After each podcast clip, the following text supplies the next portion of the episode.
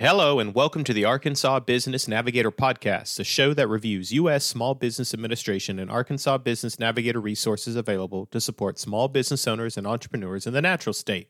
I'm your host, Brandon Matthews, and in today's episode, we have an update from the SBA Office of Advocacy regarding U.S. Department of Labor proposed changes for salaried workers, a review of national disaster resources from SBA, and a roundup events we're hosting at University of Arkansas System Division of Agriculture, aka UADA, which which includes a save the date for a big workshop opportunity about human resources. But we'll get into that later. Let's dive in. One, two, three, four.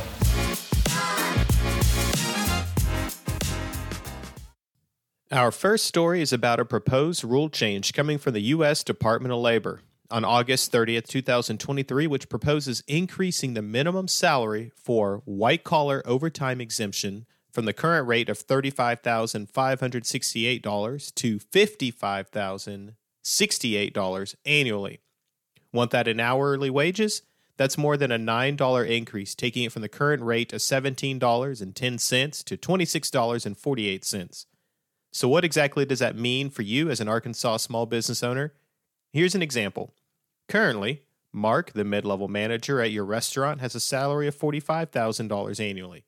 Under the current rule, Mark earns more than the current threshold of roughly $35,500, making him exempt from overtime pay.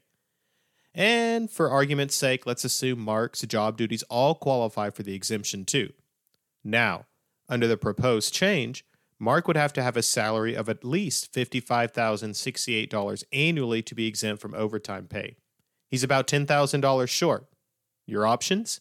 Either pay Mark overtime or increase his salary to meet the threshold. Now I know what you're thinking. That's a lot of money we're talking about. My margins are thin already.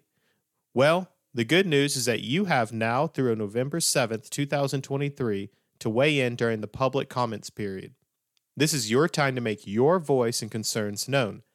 Check out our show notes for a link to the rule change FAQ and where to submit comments on the proposed rule.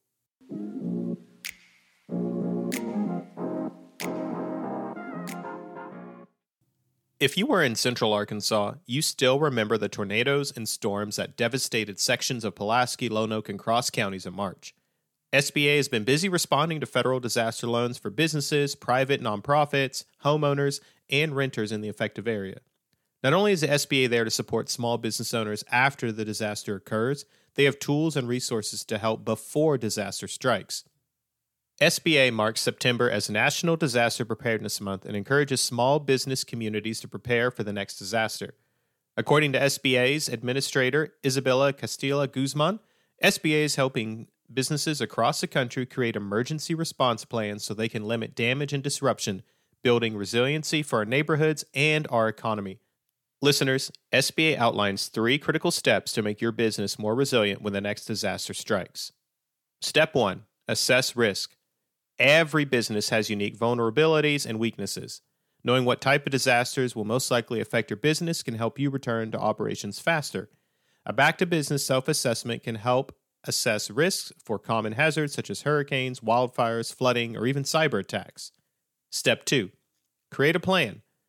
The response plan is a roadmap to recovery and should be tailored to the business's specific needs and operations. It should address immediate priorities and be easy to access. Every disaster is different, and SBA has developed resources and safety tips for topics like hurricanes, tornadoes, wildfire, floods, hail, and yes, even cybersecurity threats. And step three practice and test your plan with employees. Potential disasters don't care about geographical boundaries, gender of the owner, how much money you have, or what your business offers. So make sure you and your employees know what the plan is and how to execute it. In short, hope for the best and prepare for the worst.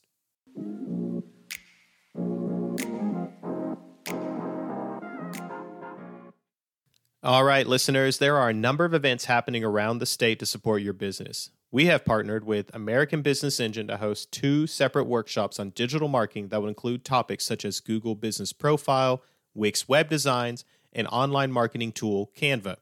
The first workshop will take place at the Spring River Innovation Hub in Cherokee Village on October 2nd.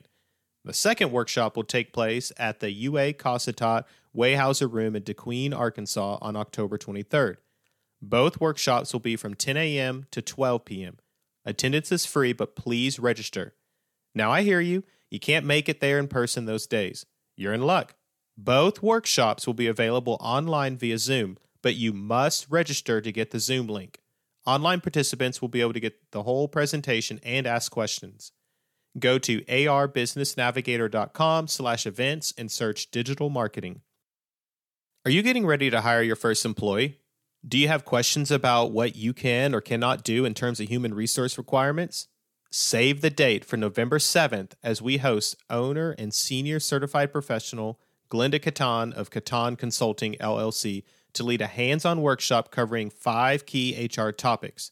They are contracts versus employees, getting ready to hire your first employee, employee compensation and benefits, company policies, and disciplinary action.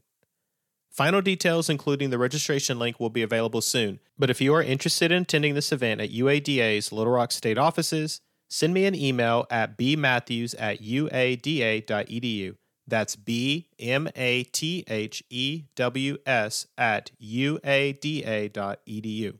Lastly, the Arkansas Business Navigator is hosting the first ever Arkansas Latino Business Awards today at the Clinton Presidential Center in Little Rock. This inaugural award ceremony is well overdue to highlight, showcase, and celebrate the incredibly strong and vibrant Latino owned businesses across Arkansas. Congratulations to everyone who's a part of making this event a success.